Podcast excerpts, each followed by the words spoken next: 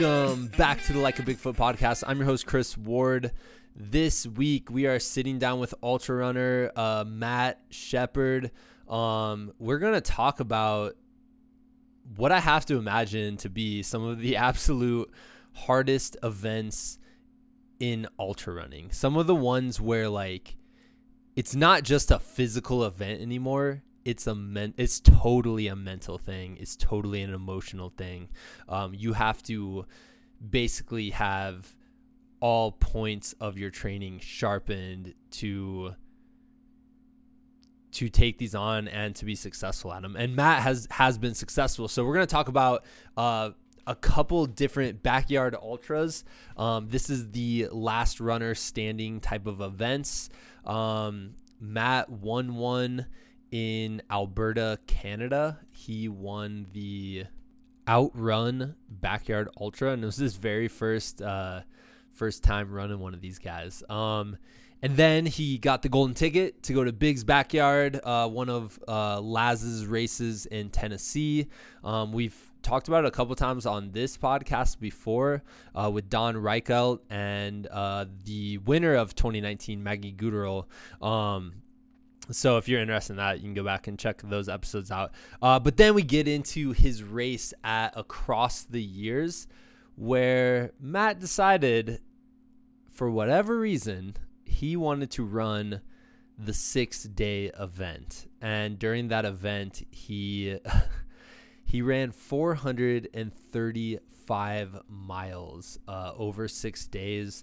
Um, we also talked about this event with Pete Kostelnick um, like a month ago or a couple months ago, um, and that's how I kind of got connected with Matt here. So, um, you know, another perspective on that same event, and man, six days running loops. That's that's tough, man. I mean, I personally cannot even imagine. um, but it was super cool hearing Matt's perspective on that and really, like, he's driven. He's a driven, confident runner who wants to become a great backyard ultra runner. He wants to really be accomplished in that format, and he also wants to uh, wants to be a beast at the really long multi-day events, like the six-day events. Uh, so much so that you can follow this along. Uh, starting July 1st at 9 a.m. and ending July 7th at 9 a.m., Matt's going to go for the uh, Canadian six day record, which is 870 kilometers, uh, which is also 540 miles in six days. Um, you know, we recorded this podcast about a month ago, uh, but just kind of messaging him back and forth in preparation of releasing it this week.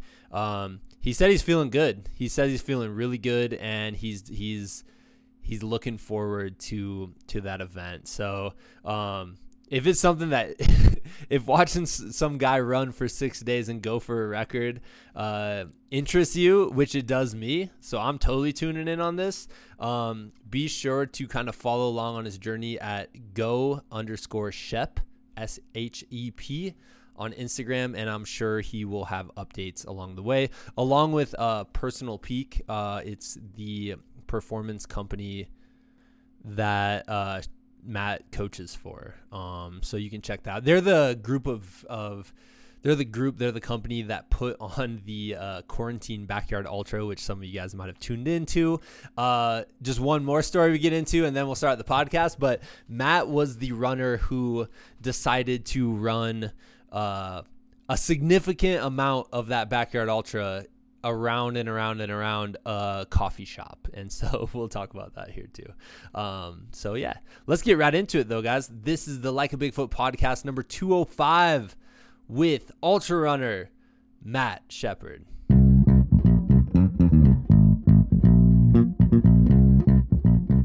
All right, guys, I'm here with uh, Matt Shepard or Shep, and uh, yeah, man, I gotta say this right off the bat. I've taught one kid named Shep in seventh grade, and he was super cool. So you got a lot to live up to, man.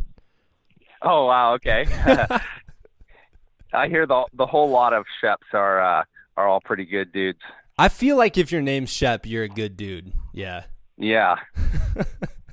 um, but yeah, we were just chatting. You were talking a little bit about Alaska and growing up in Alaska and Washington. So, can I like I would love to hear just like what that experience was like before we really dive into the ultra running. Yeah, I mean, I suppose I grew up kind of um, in a rural community in Washington, um, so I spent a lot of time just you know hanging out alone in the woods with my dog. Uh, then I moved to Alaska and lived there, you know, in my high school years, and it was, uh, you know, more of the same, just living in in the woods. It's a a small island. Uh, the community is called Sitka, Alaska. You may have heard of it from the movie The Proposal. Um, I that's the most common one I get is oh, like in The Proposal. Yeah, that city, but unfortunately, it wasn't filmed there. Oh, that's a bummer. But uh, but just beautiful. Um, you know landscapes. A huge mountain there that I I love to climb called Verstovia. In fact, it's it's my favorite place in the entire world. I have it tattooed on the my uh on my ribs. this is a reminder of kind of home and and uh you know just that challenge. It's a very very steep mountain. I'm looking at a picture of it right now. Dang. Yeah. yeah. the uh the climb up is is unforgiving. There's some areas where it's just you have to use your hands and your feet. Um, you know, it's a it's a it's a maintained trail, but it's a rough maintained trail. Wow, man. Well, so let's can we talk about that a little bit? Like when you go up and down the same mountain a whole bunch of times, like I don't know, can you just talk to that experience because there's something awesome obviously about going out and doing like a new area but when you like really truly know the trail and you know all the nooks and crannies of it like that's a really cool experience too yeah, absolutely. I mean, I love getting out and just exploring new areas, just going like and just seeing where the trail takes me. Uh, so, you know, anytime I'm on the road, I always try to find a new trail to get out on. Uh, but you know, having that home, like that home base where you know, like I know how long it's going to take me to get from this point to that point, and if I'm having a a poor day, you know, might take me a little bit longer, or if I'm having a good day, I'm I'm going to be a little bit faster. So, like just kind of knowing every, like you said, every nook and cranny. Um, it's a really like diverse like trail because it's so, it's so steep, but it has these um, small sections of flat when you hit like a shoulder, and you know some areas where you're scrambling up just rocks just trying, you know, like it's uh, hands and feet. There's a there's some ropes where people have tied off. So, you know, it's a, it's just a, there's a lot of change and variation, kind of keep you on your feet. So I find going up that, you know, it's not just uh, like here in Valley View is flat.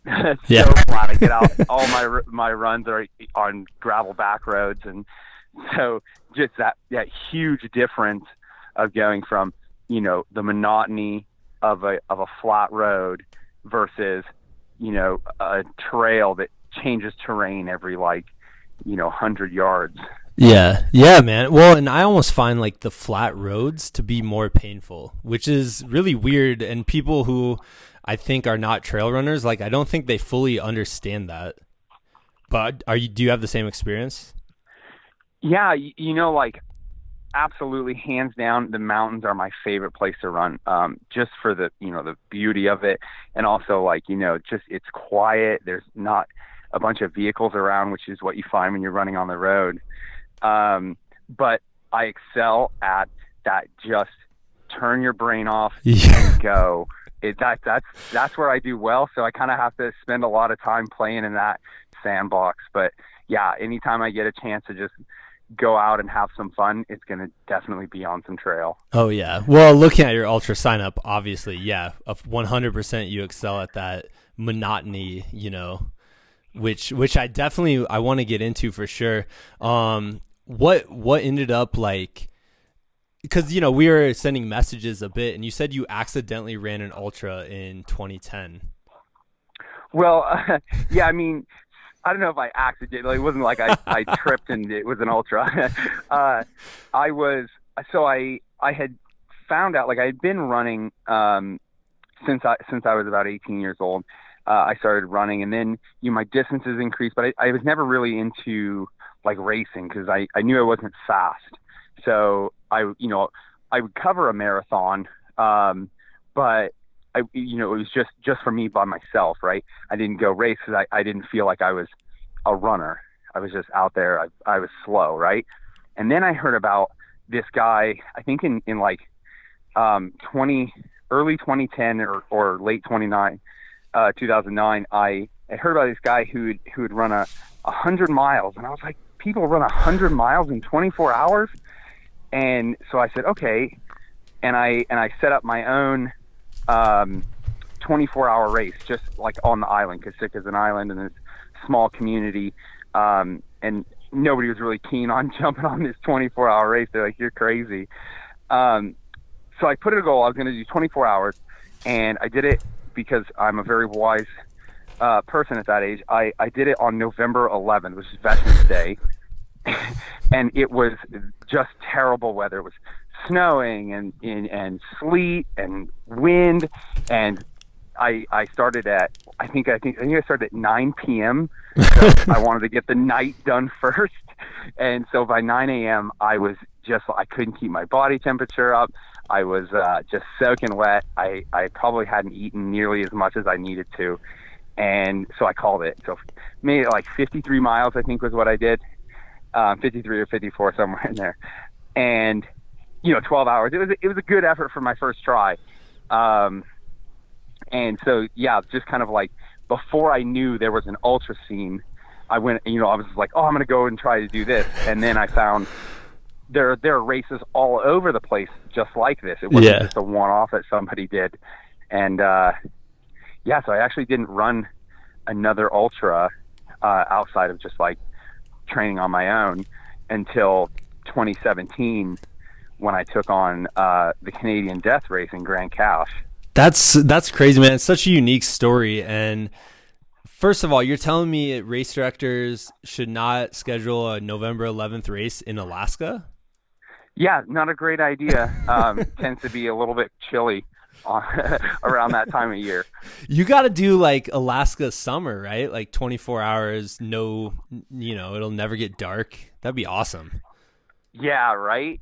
Set up one of those uh, like on maybe June 21st. Do a a 24 hours of daylight run. Oh, there. I mean, I'm sure there is, right? Like there has to be at this point, but Oh, that that would be amazing. What a good idea! Because everyone always says like, you know, when it gets dark out, that's the the hardest part. For me personally, um, I I really enjoy uh, like the sunset, that transition from daytime to nighttime. But I find it's the hardest time for me uh, to run. Like once I get into the night, it's good, and and uh, once I'm in the day, it's good. But those transitions, they just they wreak havoc on me. Yeah, yeah. Why why do you think that is? Um, I'm not certain. Maybe perhaps uh, like the adjustment that it takes. Like it takes a little bit of a adjustment as it becomes lighter and darker with your eyes, you know. And so I think maybe just that uh, kind of focus that it takes causes me to uh, c- kind of come out of my meditation space. Like I try to, um, you know, you you want to turn your brain off, but you, that's it's difficult to just think of nothing. So you kind of try to go into this meditative space um, or I do personally. That's kind of how I manage it. And I think when when I'm transitioning from you know day to night or night to day, I have to be a little bit more mindful um, because of you, you can't quite see the changes in terrain as well. So you, you're a little bit more focused on what you're doing uh, with your feet, or for me personally, anyway. Um, and I think that's probably what causes it. And also perhaps because like once the sun goes down, it's nighttime Yeah, and you're ready to uh, ready to go to bed. That's to normal bedtime. yeah, yeah. Well, do you think the 24 hour like? I mean, first of all, 53, 54 miles for your very first attempt is absolutely incredible. Um, but do you think like really not having? I mean, were there other people out there with you, or Yeah, so I had um, I was dating this girl at the time, uh, and she was crewing for me, and then I uh, I had a buddy Dave Nevins who is also he's an, an endurance athlete, and he came by to give me some advice and pointers and and uh, just chat and stuff. So that was that was really great. He did a little article about it. Um, but yeah, being that it's a it's kind of a remote place, there wasn't a whole lot of you know ultra endurance athletes that were keen on getting out there. So I tried to rope some friends in, but it was me rolling solo, which is which is all right. I don't mind, um, you know, getting out there and, and doing my thing. I'm I'm pretty content uh, because you know generally I, I won't listen to music.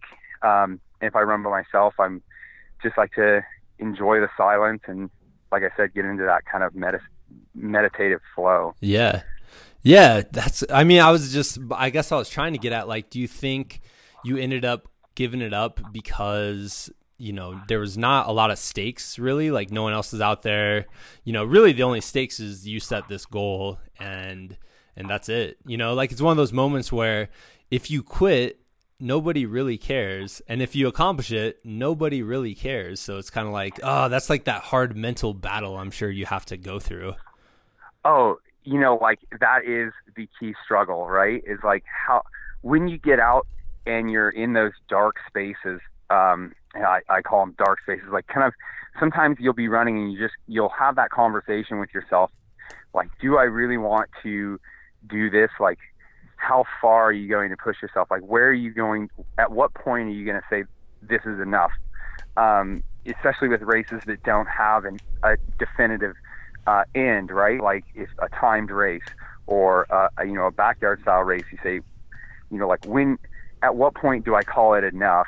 Like, Yeah. Especially if you've got, um, you know, like a, an injury that's starting to crop up, or you know, something that's uncomfortable. You got to say, you know, is is that enough, or do I go one more? Like, where when am I going to break, or either like what? At what point do I say I've done enough and I can be happy with my results? Right? Like yeah that that's the biggest the biggest hurdle to overcome when you're doing something like that is just kind of like where where do you call it and if you, if you can overcome that then it's like then there's no limit right Yeah. Well, I think that's, I mean, t- to just jump ahead almost into what you've been up to since 2017, you've been doing a lot of the uh, backyard ultra kind of formats where it's like keep running circles until there's one person left. And, and that's, I think what you just said is what, it's at least what captures my imagination about the whole event, you know, like, when does when does someone decide when to quit? And is how how is that different throughout a whole entire field of runners?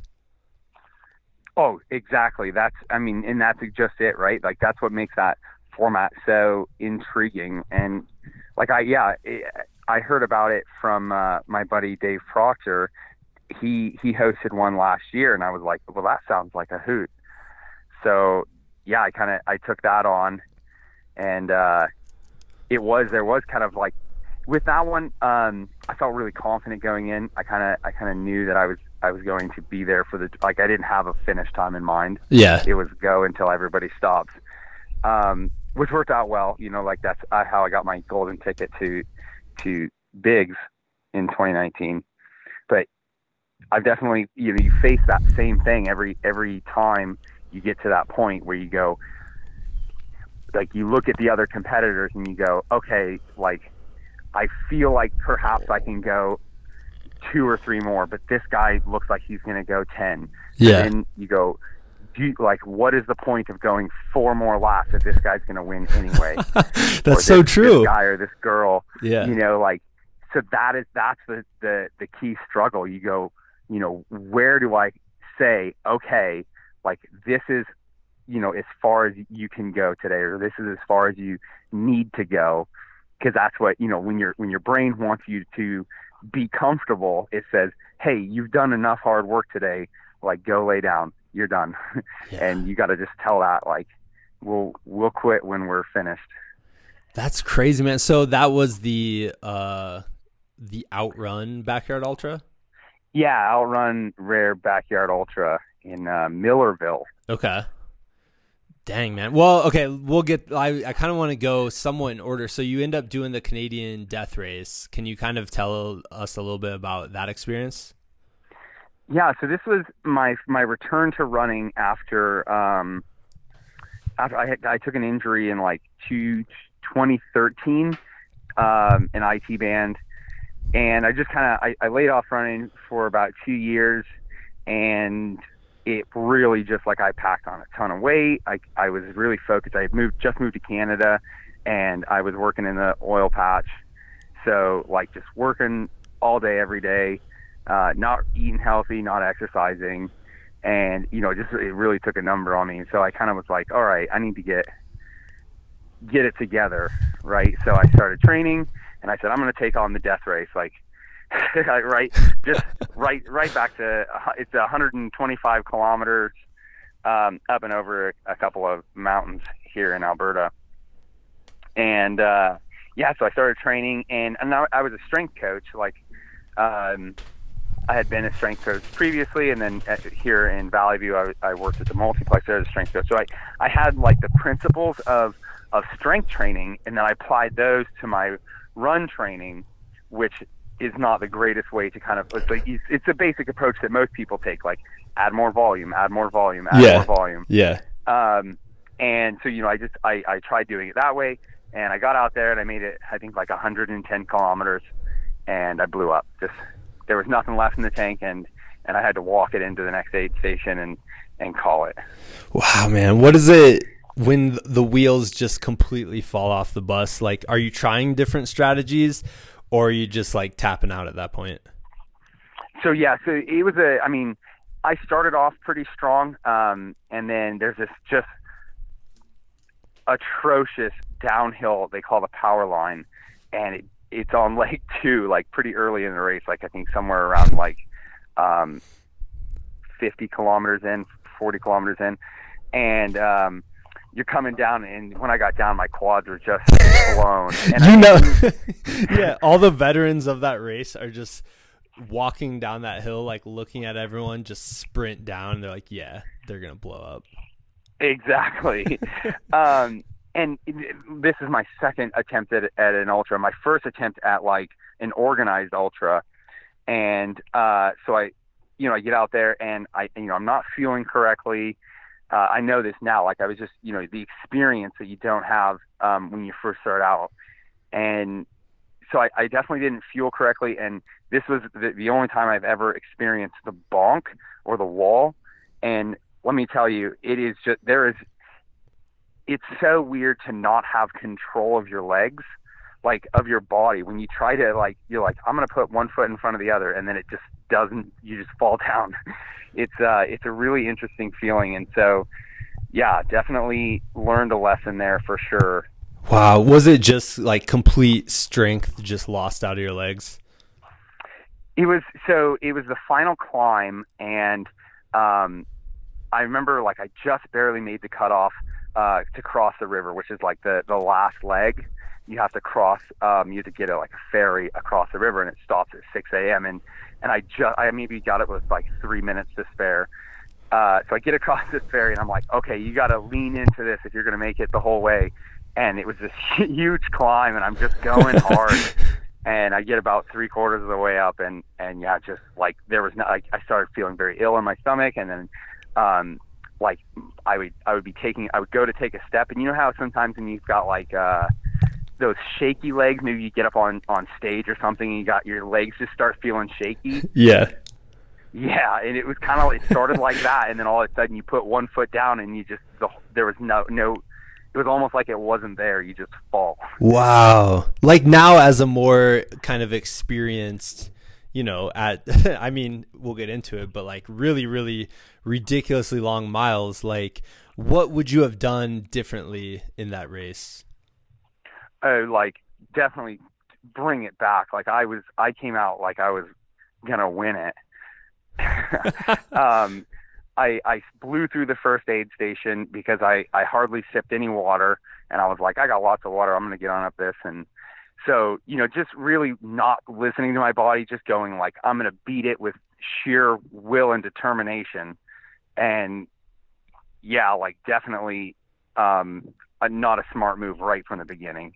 Yeah, yeah. That's amazing, man. So after that, like did that uh like extinguish your you know passion like did it make you want to do more ultras or was it like uh i tried it it didn't go well i'm kind of over this yeah you know I, I i definitely had that moment where i was you know immediately after where you're just like i guess maybe ultra distance isn't for me and and then on the before i even made it home i only live about four hours away and I, on the drive home i was like you know what i'm gonna come back i like I can beat this race. yeah. So yeah, it was a pretty quick turnaround where I was like, I'm gonna, I can do this. I just need to do it better. Yeah. Have you always been like a bold person? Because I think just going in to the con- like something that is called the Canadian Death Race, and then being like, I got this, and just starting to sprint like that seems like a very bold move. Yeah, I mean, bold or um, naive. yeah. Yeah, um, you know, yeah, I'm I'm a very uh, like type A personality. I'm, you know, high, I've always been a high energy person, and I and I always kind of uh, find myself in in those like extreme situations. You know, like just like ultra or even in all areas of my life. I just try to like send it. Yeah, yeah. I I mean, you got to respect it, and sometimes it pays off. You know. Oh yeah, for sure, and you know, like definitely, I think I think that was one of one of the better lessons that I learned. Like looking back, knowing um, that today, if I go run an ultra, if I if I fuel correctly and if I treat myself right and I do things the right way, like I know how much I have in the tank because of how hard I went in that race. Like I know that as long as I'm taking like when I'm in when I'm running and I go, as long as I'm taking on some fuel and I'm getting water, I I know that I could run for another 12 hours without eating or drinking anything because I did it.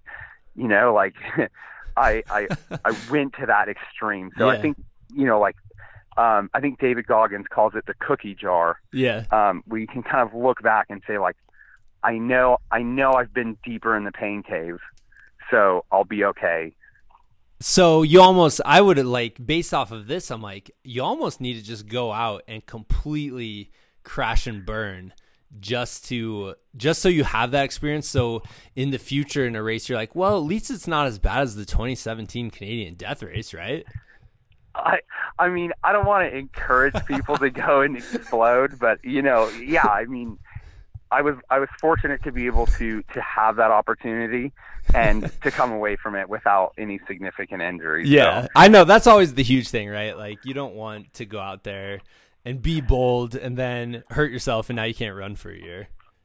Exactly right. Like because then that's the struggle where you go, is this far enough today? Because I know, um, especially in the ultra running world you you can go you know there's people in their 40s and 50s that are yeah. still breaking um you know national records. So it's it's a you know there's a lot of longevity in the sport if you if you take care of your body. So you know, that's that's where that struggle comes in. Is this enough for today?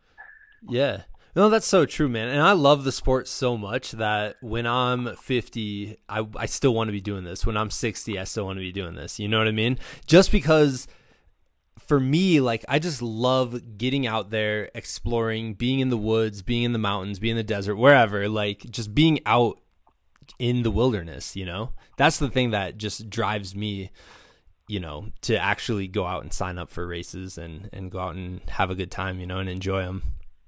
Yeah, and then like the race community as well. Like there's oh, just course, so many yeah. so many people, especially in the ultra community. Like if you do ultra, it seems like you're doing ultra in every aspect of your life. Like so many people who are CEOs or you know these they have these great jobs. Like um, I just read Mike Wardian. You know what he does? Yeah, He's an international shipbroker. How cool is that? Yeah, man, it's it's crazy. I just I did a race this summer and there was I think there was five guys in the race but like the jobs that everyone did, it was just like when else are we going to get people who are just from all walks of life all together doing the same thing, going down the same exact trail. Like it was it was so cool. Oh yeah, definitely. And I, I, I really look forward to the day we can do that again. I know, man. I that's that's one huge aspect that I'm really missing right now. I think there's a lot and you know, I would definitely want to hear about your quarantine backyard ultra. Uh, in a coffee shop nonetheless. Um, but there's a lot that we still can do as ultra runners, you know, like going out exploring local trails and and really pushing like people have pushed and pushed. Like it's been crazy to see some of the challenges people have come up with. Um but there is that community aspect that's that's been the hardest thing cuz obviously you can't reenact that right now yeah right like it, i mean the virtual challenges are terrific like being able to to log in and communicate you get that kind of like uh that sense of camaraderie when you do um I, I have a lot of friends that have been doing the uh the Ironman series, those virtual Ironman. Oh yeah. Um so like you know just they have that motivation like okay this week i'm going to get out and do this one and this week I, but i i worry the implications of that with everybody um, you know, going out and racing every weekend because there's so many virtual races now, and they're they're very affordable, uh, if not free in some case in some cases. So, you know, you, people are getting out and they're doing, you know, competing every weekend. Um, like I, I like to encourage my my athletes to, you know, utilize this time for training, and that's kind of yeah. what, what I'm trying to do is say like, okay, I now have no races to interrupt um, my training season, and I'll just do a nice clean build um, up until they they start racing again. I guess. Yeah, yeah. Well, that's that's really good advice because I think there's there is an aspect of going online and almost being peer pressured in the ultra community because you see all of these people doing such cool, amazing events. But now we're taking it because you know usually you know in normal years you see people out there and they're doing like Western states and you're like, oh, that'd be so awesome. But you can't like go just sign up for Western states the week before, right? But now mm-hmm. it's like, oh, I saw this guy run a hundred miles in his neighborhood. Technically, I could just go out within the next 10 minutes and start that, you know? And so there is that temptation to just go out and get after it. And I think your advice is like really, really wise, actually. This, all this being said, I did just sign up for my first virtual race because I needed, I wanted to do a 50K and I needed that extra motivation because otherwise I guarantee you I'd get to mile 20 on a run by myself and just be like, eh, you know, I'm good.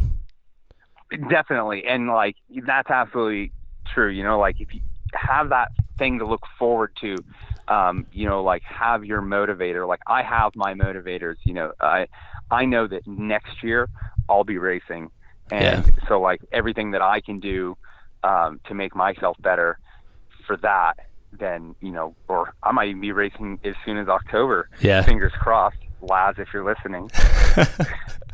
if Laz is listening, my mind is going to be blown right now. Um, I'm I only signed up for this race honestly for the 50k distance for that inspiration, but also it had a cool shirt, so I'll admit it. Um, that's how that's where I'm at. you yeah, you got to have that cool swag. exactly. Ninety percent of my wardrobe is race swag. Dude, mine too, man. I you know, I every Friday I teach middle school. Every Friday at my school, like you know, it's more like casual days, and I'm like, all I, all I have to wear is race t-shirts, like, but I feel weird wearing it, you know. Yeah. Do uh, so? Do your students ask you about like your performances? They kind of do, but I think at the same time, like they just can't fully wrap their heads around what it actually is, you know? Where if I'm like, hey, you know, I went out and ran a 50 miler, they would think I was like sprinting for 50 miles. I'm like, yeah, I walked a lot and ate some pizza, uh, and I smelled bad. Imagine that. But yeah, right. I mean, middle schoolers, I imagine they're probably a hard bunch to impress, hey? Oh, dude, yeah, yeah. You're like, hey, you know, you could be like, hey, I, uh, I got to uh, perform a rock and roll show at Madison Square Garden. They'd be like, yeah, that's cool, but were you on YouTube? And I'd be like, oh, no. Sorry, guys. check out this TikTok. Yeah, yeah, they're good for the ego, man. Honestly. Yeah, right on. Keep Um, it in check. yeah, exactly. But yeah, man. So you ended up uh, just jumping then into all of these kind of backyard last runner standing format. Like, why did you choose that over, you know, some of the more classic and traditional ultra runs? honestly, it was just by luck. Yeah. Um, so in early, like let's see, early 2019, I uh, I teamed up with Personal Peak because I was like, you know what, like it's always been my dream. Uh, you know, since I did that first one, I said I really just I want to do this. I want to be an ultra. I just love I love running. I love being out there, and I found that like although I'm not fast, I can, I can go for a long time Yeah. um, you know, so I, I kind of felt like if I if I was to do this correctly, I feel like I could I could do it well. And so I so I hired Personal Peak as my coach, and it just took off. And uh, you know, like I started, I was getting better, and I right right around that same time, I saw Dave uh, posted his race, the backyard style, and I was like, oh hey, that's pretty neat. I I hadn't heard of it previously, and I was like, that's kind of, that's a neat concept. I think, you know, like with my skill set, I might be better suited for something like that than um, a mountainous race because I, I've found that the hills really kick my bum. So I was like, okay, let's let's train for this one, and and you know I really enjoy the work that Dave does, so I wanted to support him, and uh, so I get out there for the race, and yeah, it just turns out that was my jam.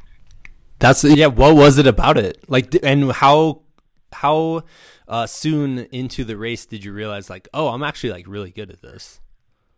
so this was kind of a funny race because what happened is the night uh, before it started raining and it just didn't stop. It was torrential. In fact, uh, it rained so much they had to reroute the course twice because the river um, came up and flooded over the course, and we so we ended up having to run uh, like loops inside of a horse track.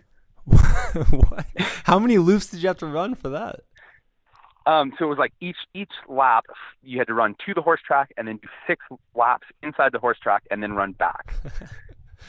so yeah, silly.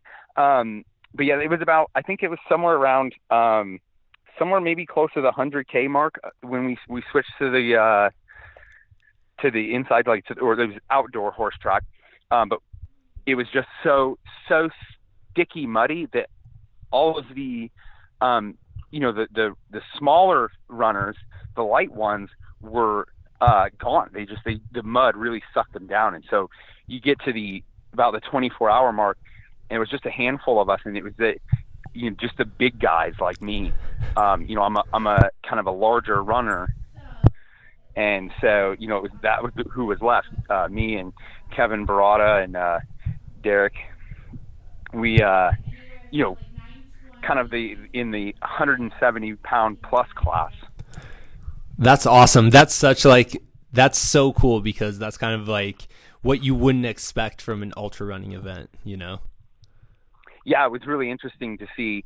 Like you didn't, there was, you know, all these big guys here at the at the end battling it out, um, because the the beginning was just so heavy and and difficult on the legs trying to pull through all that mud. Wow, man. That's okay. So is it the same format as Laz's, like the 4.1 mile loop? Yeah, exactly. It's the same same format, and it was a it was a golden ticket race. So Okay. the winner of that one, provided that they did uh, at minimum 32 laps, uh, then they would be admitted to run at the uh, at Big's at Big Dog Backyard in Tennessee. Which did you even have that in the back of your mind, like that was a possibility, or I mean, did you even know about the race? Because you said this was kind of the first time you heard about this format.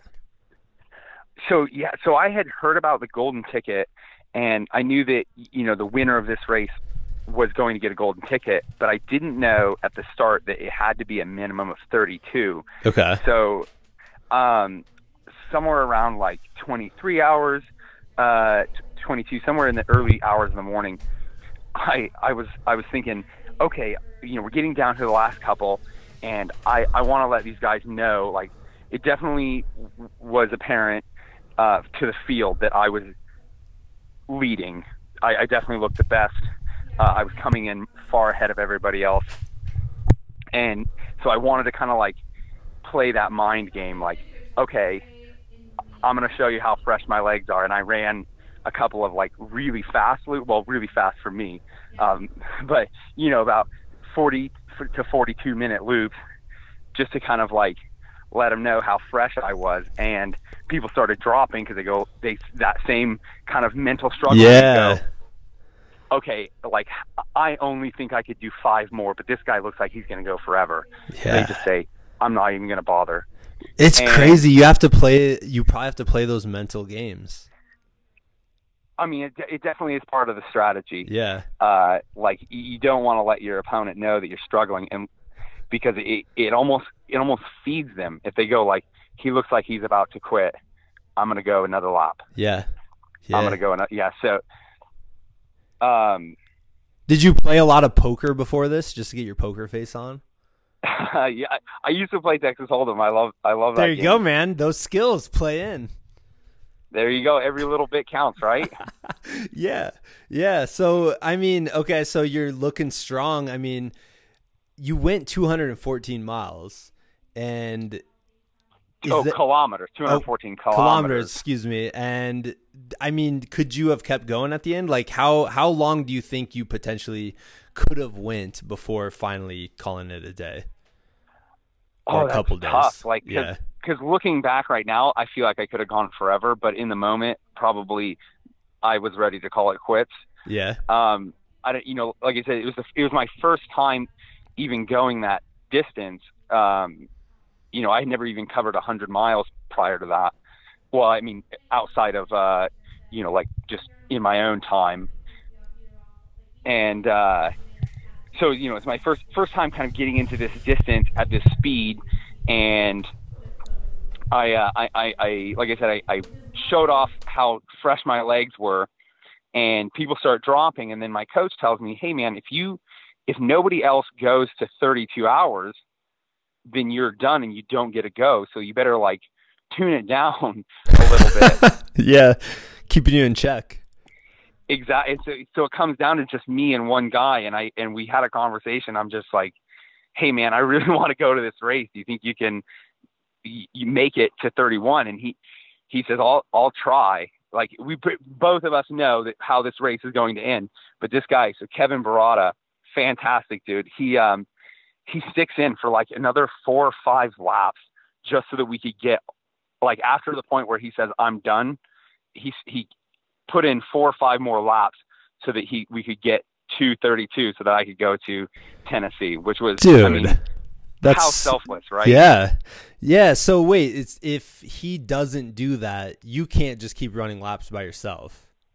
No, once you're once you're alone, you get your your last your final lap um, to secure the win, and then you're done. Oh So man. he ran 31, and then I ran the 32nd. That's like friends for life right there. Yeah. Oh, totally. That's crazy, man. Like, I mean, that I once again like the community in ultra running. What other sport would someone who's technically your uh, opponent actually sacrifice that much pain, that much misery and exhaustion just to see you succeed? That's really cool. and I mean, even the implications from there, because um, being my first like official ultra, and I take away a win, like for my confidence, that was fantastic. But it also meant that I was going on this, um, you know, this journey to the World Championships, uh, which again really boosts that ego. Um, and you know, and then I so I go and I run these all these spaces in in uh, the U.S. and then I get to go to the the uh, big dog race in Tennessee, and so like it just kind of kicked off this whole um, racing season of 2019 that just was phenomenal, and I and I don't know if I would have like pursued it as enthusiastically had I not um, kind of had such a great performance at at uh, the Outrun Rare Yeah. yard. Yeah, was that was that your first time traveling down to uh to like the south, like southeast? Uh, I went to let's see, I went to basic training in at Fort Jackson in South Carolina. So I've been I've been down there before, and then Florida but otherwise, no, I hadn't been in, in that um, that area of the U.S. before. Yeah, what do you think of Tennessee? Like, what's it? Obviously, you know, you said we mentioned Alaska, we mentioned, um, you know, Canada, and and now you're down. Like, how is how does that differ compared to those other places where you've ran? You know, the, I mean, the trees there are, you know, they got nice, big, beautiful trees. A lot of history in that area. Um, I went to the the let's see, the Cumberland caverns. Oh my gosh, unbelievable. Yeah. So that was that was really neat. Just kind of like the the terrain there is you know it's kind of like a mix of uh, rock, lots of lots of mountain and rock and trees.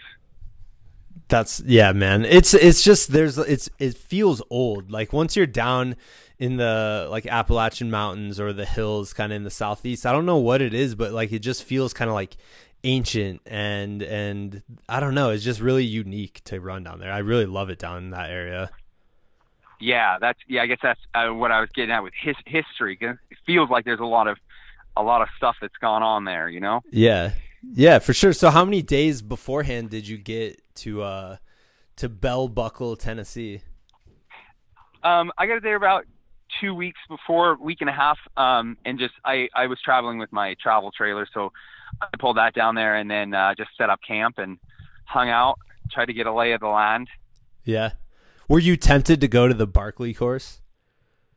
Oh, so so bad. I wanted to go take a rip up there, but it's it's actually quite a ways away from uh, Bell Buckle, oh, okay. a couple of hours. So I thought, okay, well, I'll uh, I'll get up there one of these days. Yeah. So what do you do like a week beforehand? I mean, so I talked to a um, a couple people who did the Big's backyard, and it's just funny. Like this is kind of since it's such like a new format. I think the ways to train for it and think about it and prepare for it they're all unique to the runner and and so it's just i'm always interested to hear how you guys like actually get ready for something like this yeah and that's something you know that's definitely been uh, I've kind of been adapting as, like I said, this was like my first big race season. Um, and so like just kind of learning how to, how to do it better. Uh, definitely like each time you do it, you get a little bit of a takeaway. Um, I like this last one that I did, I found that short, shortening my rest period, it was actually much nicer than, um, having 20 minutes or 15 minutes to sit down. And I, I, I learned at um, six day in in yeah. Arizona that that I don't need nearly as much sleep as I had been trying to get.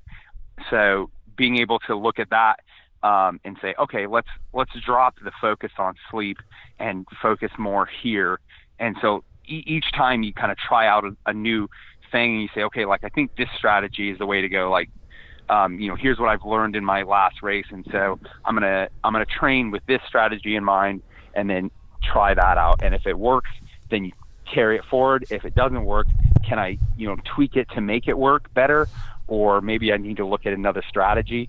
So, you know, race experience is fantastic. Uh, if, as long as you're, you know, making sure you kind of take notes of things, take, take, uh, take note of how you're feeling and how, how things are working. And it's like important to do it during the race and after the race before you start to forget. So yeah. Uh, just every time you, you go into a race, it's going to be a little bit different, uh, depending on how you know, like what your what your strategy was.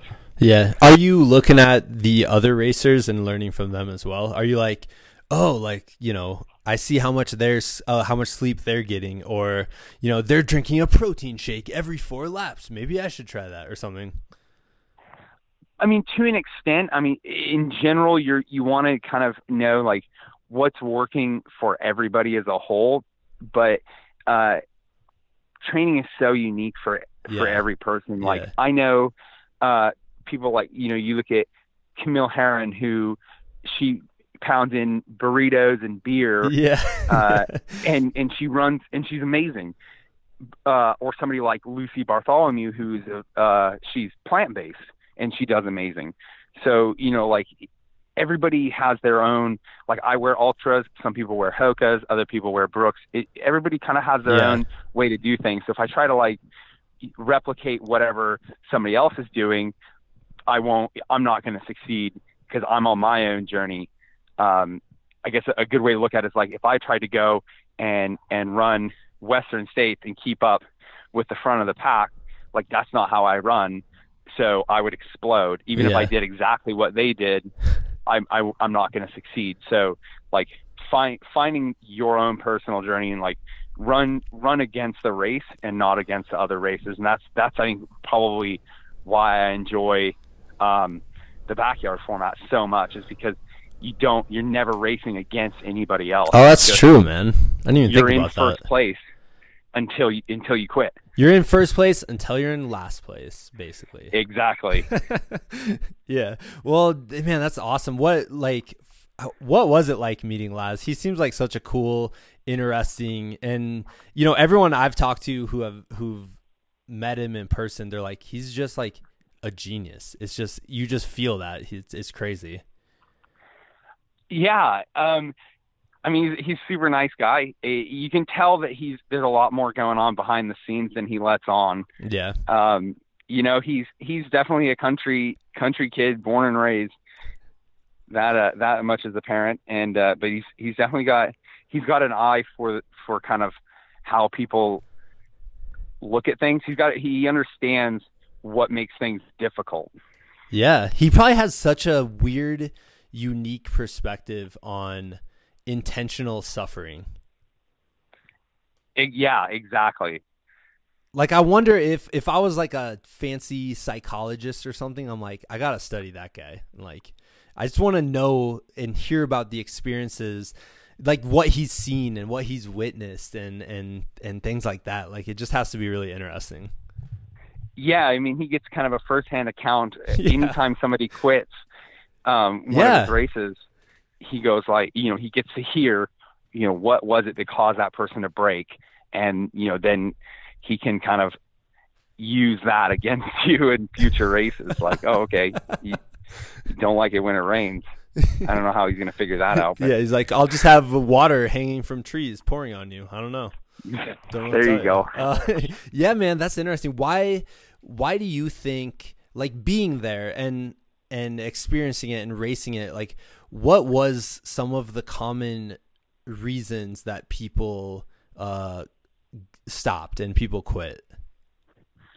I mean, with that one, it's it's usually an injury or something that's causing them to be uncomfortable and then like it's that feeling of you know okay i've got um this knee injury that's starting to crop up and you know this there's 20 other people and they all look like they're you know feeling great i'm not going to injure myself to go five more laps when i feel like they're going to go 10 and so um, it, it, once it gets kind of into the later stages I find that uh, I hear a lot of people say like, "Oh, I, I was starting to get like my knee was starting to hurt, or I was I was starting to chafe, or this was occurring." Um, but then it's funny because if you if you listen to those people uh, the next morning, or you know a few even a few hours later, sometimes they'll uh, they'll be saying, oh, "I could have gone one more lap. I could have gone five more laps." oh man, that's such it's so hard because you know you train for so long for this event and then like to call it early is is tough. Yeah. Wow man. Well, so what what made you tap out ooh so this one was glorious. I uh i'm pretty certain i i must have had the flu. I, so around around hour 20 um i just start i'm sweating profusely. It's the middle of the night. I'm not running hard and i'm just i can't stop sweating. I can't and then I can't take on calories, and it's just it's going downhill. And um, yeah, I just as soon as I I got off the track and got home, it was just like expelling demons. oh man, but you went, but it looks like you went like 30 more miles almost. Yeah, I, I think I did like 20. I blew up. I, I didn't make my 28th lap. I think. I think okay. that's the lap. I I missed it by about four or five minutes. Oh, so you actually went back out there and you went for it and just didn't make the time. Yeah, I was. I mean, I was pretty dead set that I wasn't going to quit my chair. Um, and I went out every like my coach was there and he you know he said like okay you know you only have so much time between laps if you're if you're going slow. And as I was you know getting dehydrated and I'm not eating and I'm trying like okay what can we do to solve this problem? And you know we ran out of time and it's just like okay go on the loop. When you come back we'll solve it. And unfortunately I didn't make it back. So that was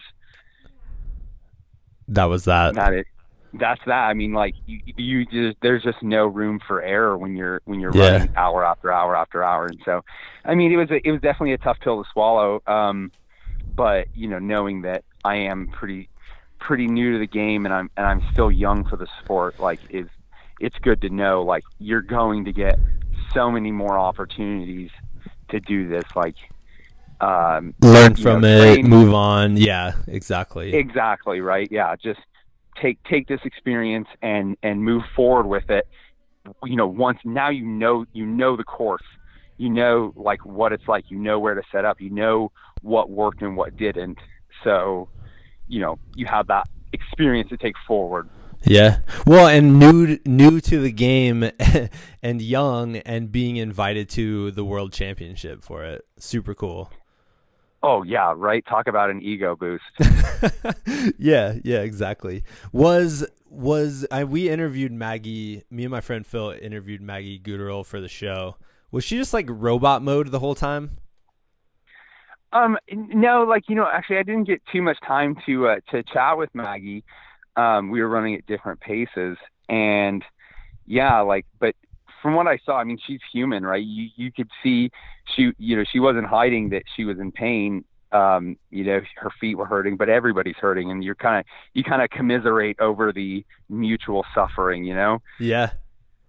Well, I heard Um, too, like the community building. Speaking of the ultra community, the community at these these events and what we're going to talk about in a second, the like looped courses the across the years, like the community there is almost even like it's just expanded on because you're running these laps with the same people for hours and hours and hours and hours. You know, everyone, the leader and the person in last place, technically, like time wise, they're all together at times. So it just builds that community.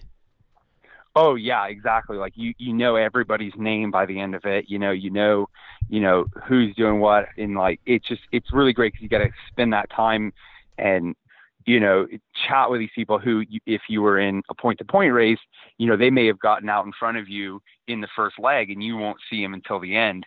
Whereas this one, like even if they are the first five or six hours, they're faster than you.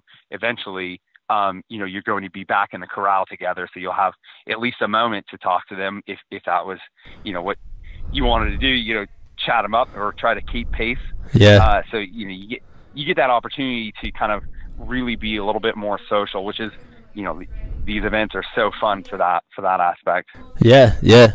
Well, so, okay. So I'm looking at the results. Dave Proctor, huh? Got third. Ooh, yeah that guy he did great i think 50 what 53 laps Uh, I'm trying to see where it says laps. It says he got 216 miles. Ooh, yeah That's Uh, crazy, he's a great runner and, and he's uh he just ran across tennessee actually this morning finished up with uh 1021 27 maybe 1027 kilometers in 15 days he wait. So he did the virtual Tennessee thing.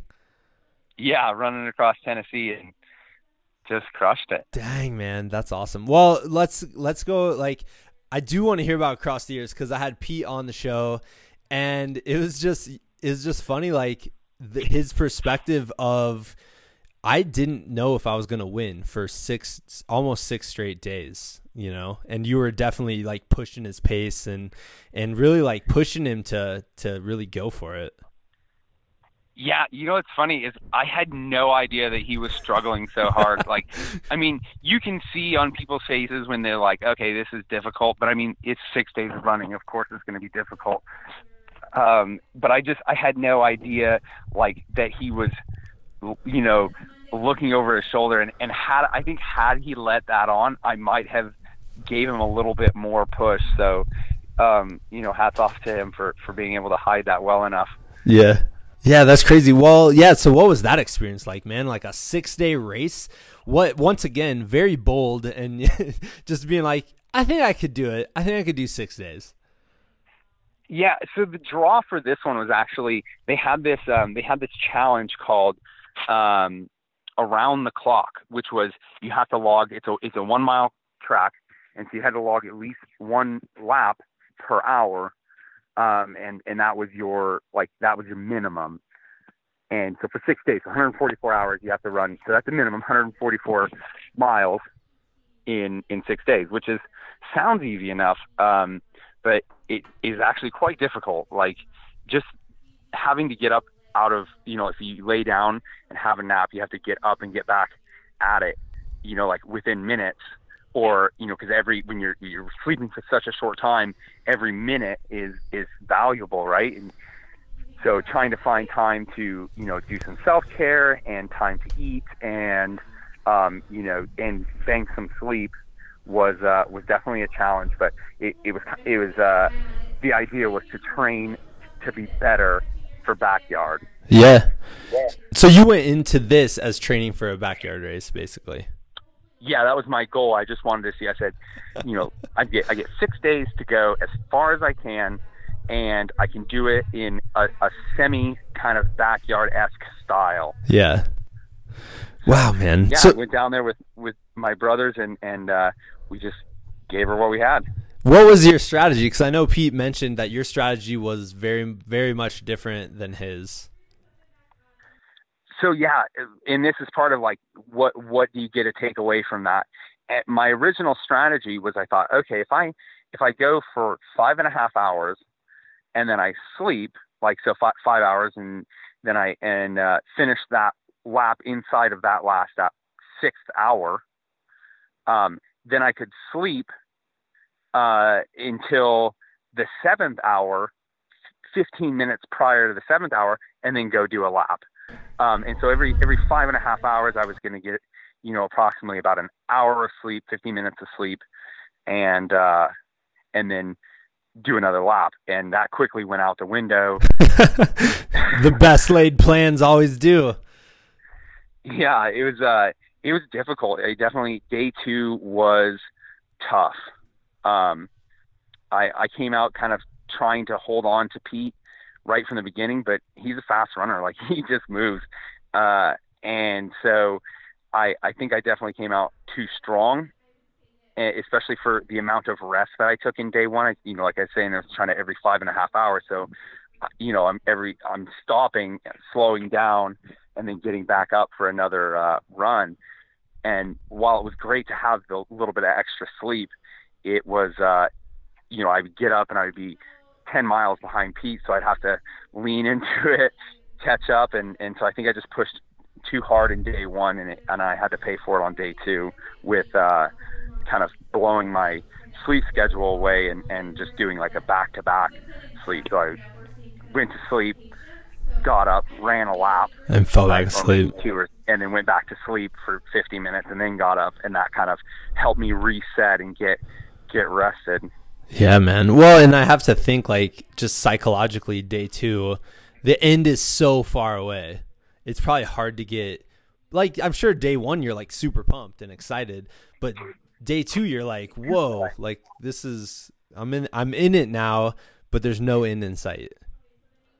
Yeah, and and remember my my previous vest at this point now is 32 hours at backyard and only six months prior. Yeah. So it was kind of it was kind of like a, a you know okay, you know what is really going to be possible for me at this time, and uh, and so yeah, I just thought one, I'll take it one day at a time, and so I took day two was was restful um, as far as you can be in a in a six day race.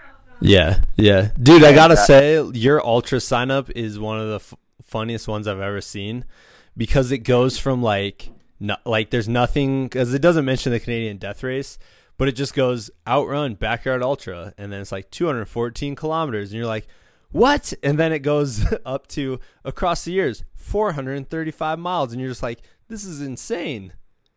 Yeah, right. It's I I just you go for it, go big or go home. They say. yeah, yeah. Well, that's awesome, man. What like what lessons did you take away from that whole experience?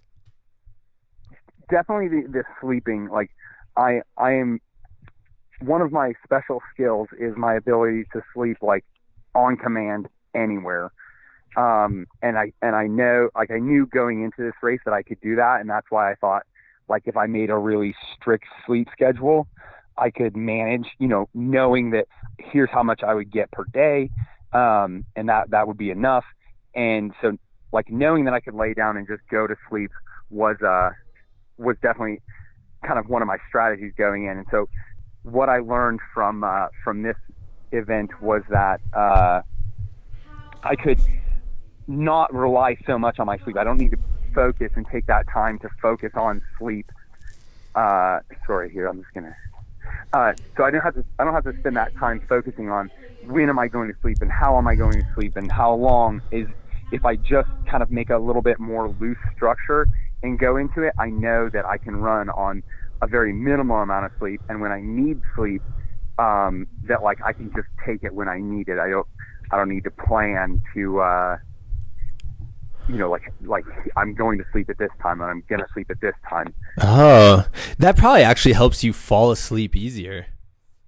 Yeah, you know, um, I I definitely I use that strategy in the in the virtual backyard on April 4th, and it was it's definitely much nicer to not have like a, like okay you need to lay down and sleep right now yeah. because this is the time you said you were going to sleep. So like then it's like okay force yourself to sleep force yourself to sleep uh, versus hey i'm i'm tired. I'm going to close my eyes and then i'm immediately asleep. Yeah. That's like when you wake up in the middle of the night and you're like oh my god if i go back to sleep right now i'll get two more hours. And then you just can't because you just start thinking about how you need to be sleeping and it's just not going to come oh yeah absolutely and that is such a difficult space to be in, especially when you're in a timed event and it's like the clock is constantly going in your head.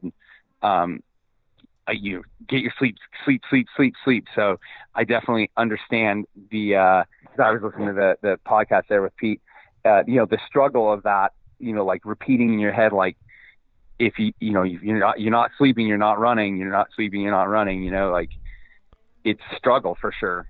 Yeah, well, not only that, but when you're just laying down trying to sleep, it also has to be in the back of your head like you're wasting time. Like you're not going to fall asleep, you're wasting time. I don't know, that whole like self-talk's probably going to keep keep you awake and stress you out even more. Definitely. Yeah, that's that's that's one of the struggles. That's you know, interesting, that, man. Brain. Yeah. I bet sleep strategy is huge in uh in across the years and the in the backyards and stuff. Oh, definitely. It's it's it's a uh, it's definitely a big aspect of it where you you have to kind of a, a, account for it if you're going to go, uh, you know, the full the full distance. Yeah. And I have to think, you know, where am I going to sneak in a minute or two? But like I said, for me now, I kind of I take it when I need it, not so much like as a a prescription. Dude, if you crack that code, that's going to be huge. Oh yeah, right. Like that'll be fantastic. and hopefully, I mean, and we're all working towards it. So, uh, I mean, Mike crushed it. Uh, oh man, sixty three loops, or and Maggie and uh, you know Johan. Like, we'll just have to kind of see. Once we get a little bit more data, we could probably start putting together an, an idea of what uh what would be the best. But like I was saying earlier, every, every body is going to be different. You know, yeah. like I know that I can I can run on so many hours of sleep versus um, somebody who may need more. Yeah. Yeah, for sure. I mean, yeah, exactly. It's going to be different for all you guys. Well, I want to hear real, real briefly because I don't want to take too much of your time, but like the quarantine backyard. I know I definitely was jumping on uh, on YouTube or Facebook or wherever they were streaming it. Um, you know for for those couple days that was going on. And it was fascinating. And i think also just to kind of relate it to your very first attempt at a 24 hour race when there's no one else around doing it that just adds this whole nother level of of needing to find like self intrinsic motivation. So um as we mentioned you ran 104 miles inside of a coffee shop how did how did you get like what was your why like why were you why were you going after it so i mean i want to be you know the greatest backyard runner in history like that's my dream um you know so i'm i'm i'm doing it because like i love it and i want to I want to believe that I can be the best. And so I I started outdoors. Um, I was using because I, I was actually when COVID hit, I was still traveling, and I was in Alaska at the time, and so I kind of had to make a quick trip um, back here, which to Valley, which is kind of like my hometown. Um, but I hadn't prepared to be here in the winter, so I was like, I was living in my summer cabin, which is very poorly insulated, and uh, it, it, there's no internet, and the snow is up to my waist, so there's no way I can run my laps out there. So I ended up like I needed to run uh, my laps in town so I could have internet, and then also so I could have plowed streets. And so I, my buddy owns a coffee shop, and he said, "Yeah, you could use my coffee shop as your as your aid station." And I was just going to do an out and back, which is great because I really know um, I know it's like knowing that that trail. I know the road. I know yeah. exactly where I'm going to turn around. Um, you know, so I I started that, and it was minus 30 on the morning of the race, minus 29, and so already I'm like, okay, this is going to be a struggle, but it'll warm up. Like this the um, forecast said it was going to get a little bit warmer, and so the, in the afternoon it did warm up to about minus minus 10, minus 12 somewhere in there. warm up in quotation marks uh, yeah, and, and and then as the as the evening hit, um, I've noticed definitely one thing that I've noticed across my races is when I'm running, I I tend to struggle with my temperature. I get very cold, so um, when I was out there running and the and the nighttime started to hit again, the, the temperature started dropping, and once it hit about minus 20, I was out there for a for one of the loops, and I'm I'm thinking to myself, okay, like this is it. You're gonna this is going to be your last one. I'm having a little bit of a pity party um, because I know that it's not the time to be putting myself in, in a position where I might need to go to a hospital. And, uh, you know, like with my body temperature dropping, I'm, I'm definitely feeling like if I continue through the night outside, I'm, I'm going to get hyperthermic. Yeah. Um, so, so anyway, so I get back in from that lap and I see that my, my crew had pushed all the tables inside the coffee shop together and she said do you think you could run around this? And I, I said oh well i mean I'll, I'll give it a lap like why not? Like one more? Sure. And i did it and i was like well that wasn't too bad. And so that began the uh the night section of indoor running and then we just continued it on for another i don't know 24 hours 25 hours i guess 104 miles. Were you no coffee during that time so I I had done it like a caffeine taper into the race. Oh, okay. And then I was drinking that way. I could like every time I had a coffee, it was a real kick in the shorts. So it was fantastic to have. You know, like they've got a full service kitchen and a coffee mm-hmm. machine. So it was definitely like of of the aid stations that I've been to. This was my favorite. It was fantastic. You were like probably looking in on that Zoom chat at everyone, like leaving their house and stuff, and you're like I'm in a coffee shop. Like I have the advantage here. Like I'm surrounded you know, by caffeine and uh, croissants. Right? Yeah, I I had I had that talk with myself so many times. Like because in in normally in a backyard race, you see your your crew at the beginning of the hour and then at the end of the hour. Um, you know, and, and while you're out on your loop, you're self-sufficient. So if you want water, you need to carry it with you. Uh, if you want food, you need to carry it with you. But because I was doing such a tiny little loop, like I, I would set my cup down on a table and then I would run around the loop three or four times, and then I would pick it up and I would have a drink and set it down on a different table because I don't have to stop now. I could just keep running, and then I set it down. So it was, you know, anytime I wanted, it, right in the middle of the loop. Hey, can I have a slice of pizza? So that I, I I definitely leaned on that as being like you have the advantage here. Like you don't have to quit because you ha- like this is so comfortable. Yeah, that's crazy. That's so cool, man. Well, how did you measure the lap around the coffee shop? I, I didn't actually get out of the tape measure, but I used my my watch, and yeah. it was point zero two seven. yeah, a very very tiny. So so twenty seven meters around it's uh yeah, it's a little bit on the small side. Dude, that would be rough. Like were you counting in your head? It would be hard not to just start counting loops. No, um, I, so like I'm I'm watching my watch and I'm watching it like tick up, and every half a kilometer I'm changing directions because it was starting to. Uh, yeah, I was actually running barefoot because like it the the stack height of my shoe made each corner a little bit more difficult. Uh, so so yeah, so just just trying to manage manage that. Yeah, man, that's that's that's crazy, man. What what eventually made you tap out on that one? It was yeah, the the cornering on my knees, Yeah, and, and I that has to knew. I knew that I had more races in the season that I wanted to train for. Um, so I was like, I, I decided to to call it. Uh, and that this is of the races that I've I've had to step down from. I feel like this is the one I'm I may have stepped down a little prematurely because I the next day I actually felt pretty terrific.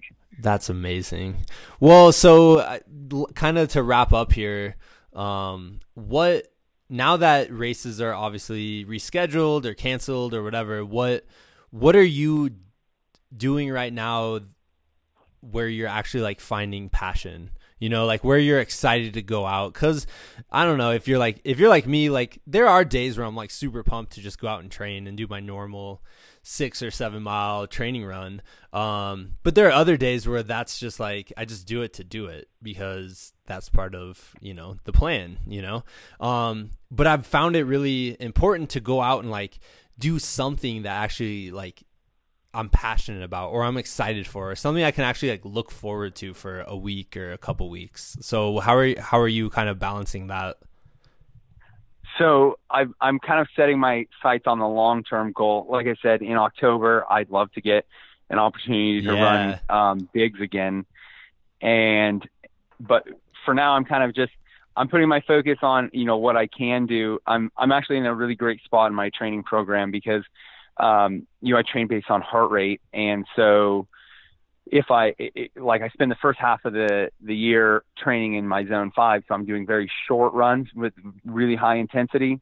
Uh, and but now I'm into a little bit further into the program, so I'm doing my lower intensity and drawing out the length. And so this is kind of the point in which, uh, like I'll see that I'll I'll start hitting my annual PRs. Like, you know, uh, you just go out for a long, you haven't run, um, you know, 20 kilometers yet outside of your very low intensity run or a very, very high short duration.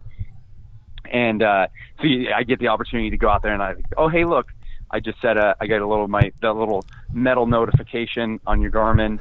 Oh hey, this is a, you know so you get those little boosts of uh, ego with the with you know like oh hey look I'm getting faster. So that right now is kind of just keeping me going and uh, yeah right now and just see what see what the future holds. There's there's lots of opportunities. So whatever whatever comes up, I'll I'll hopefully have an opportunity. That's amazing. What would you tell someone if they're like, I want to sign up for my first backyard ultra? Like, what advice would you have, or you know, or something like that? Oh, so much I would say. Um, yeah, like you can do it. You really can. It's such a manageable speed, and it's all about you know like just getting out there and doing another one, and and even if you're if you're not in it to win it, like it's such a great way uh, to to see that you can do the distance um, because generally they're they're pretty flat courses, um, and when you slow it down and break it up like that, and you get to run with everybody right from the beginning, every hour, it gives you that kind of like you know when you you leave the start line of a race and it's like you get that rush of adrenaline, like woohoo, I'm out here in the front, or I'm you know I'm running with all these people. Uh, you get that every hour. So like That's that is I- cool. I have a lot of athletes that you know like they they'll hit their distance PR in a backyard style because it's because it breaks it down into that manageable um you know puts that that speed limiter on you and you know forces you to slow down and and then you have an opportunity at an aid station every 4 miles like where do you where else do you get that opportunity Yeah. No, I mean, I think that's. Oh man, that makes it really tempting. The whole like distance PR thing, PR idea.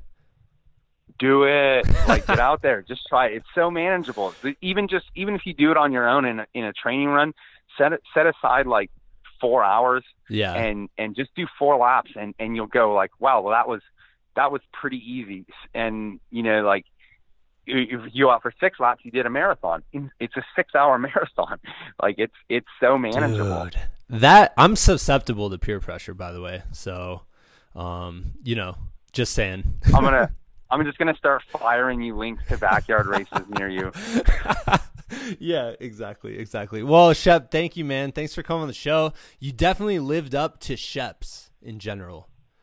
oh fantastic i'm glad to hear that Congrats. they'll let Uh, me keep the name a little longer yeah. Uh, what? Uh, where can people kind of like follow you, or you know, you mentioned, um, you know, training training certain athletes and things like that.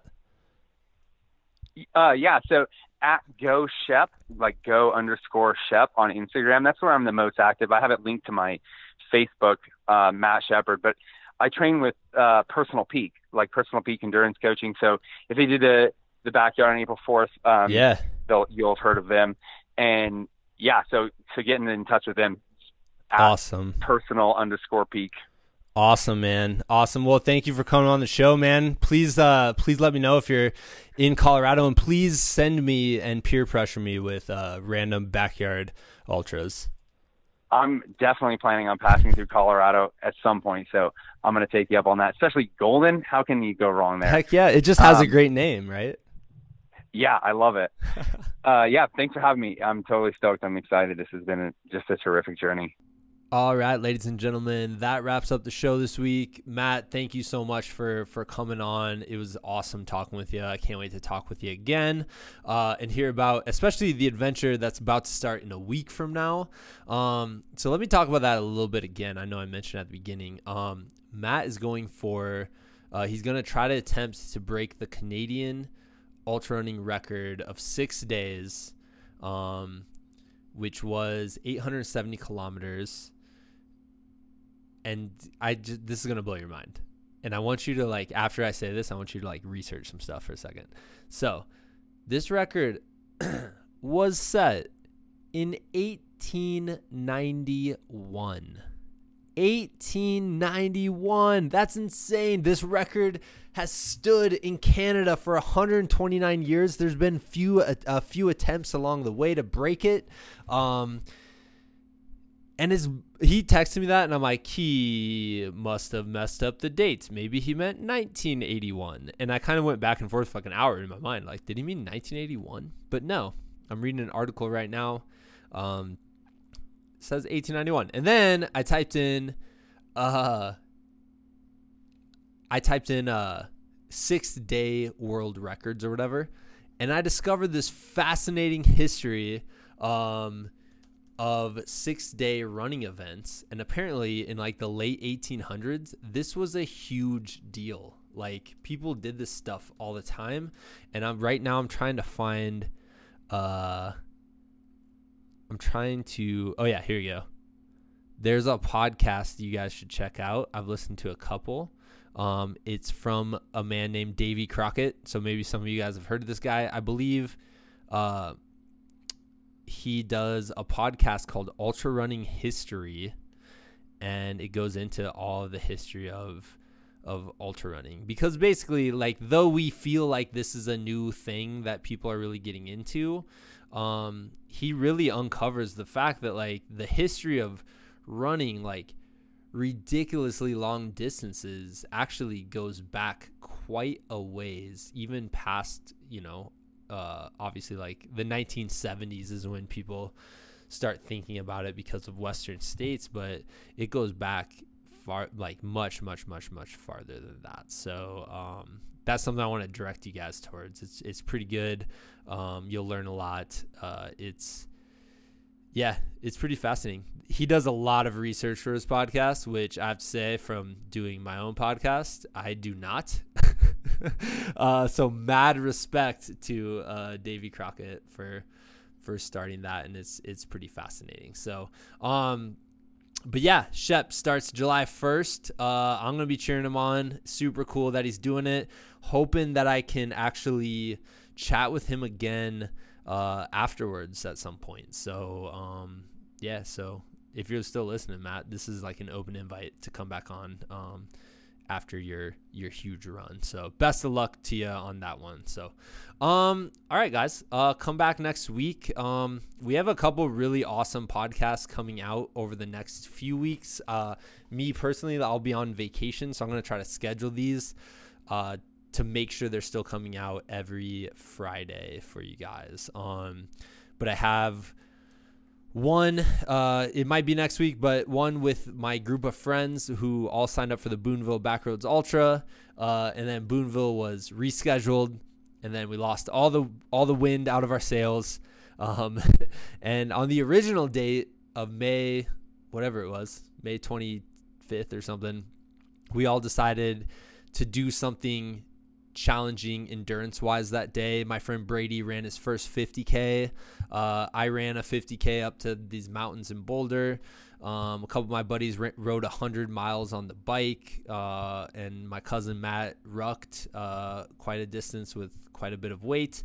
And yeah, we'll get into all those stories um, next week. It's kind of a long one. I don't talk much. I mostly just listened. It was kind of fun, uh, and obviously a lot of joking around, busting each other um, on different things. So um, yeah, and then uh, we also have Kirstie Ennis coming up, and she is well, that episode is absolutely going to blow your mind. She won an ESPY award last year uh, for the Pat Tillman Service Award. Um, she lost her leg in a helicopter crash as a part of the Marines in Afghanistan, uh, and since then she's uh, competed in snowboarding.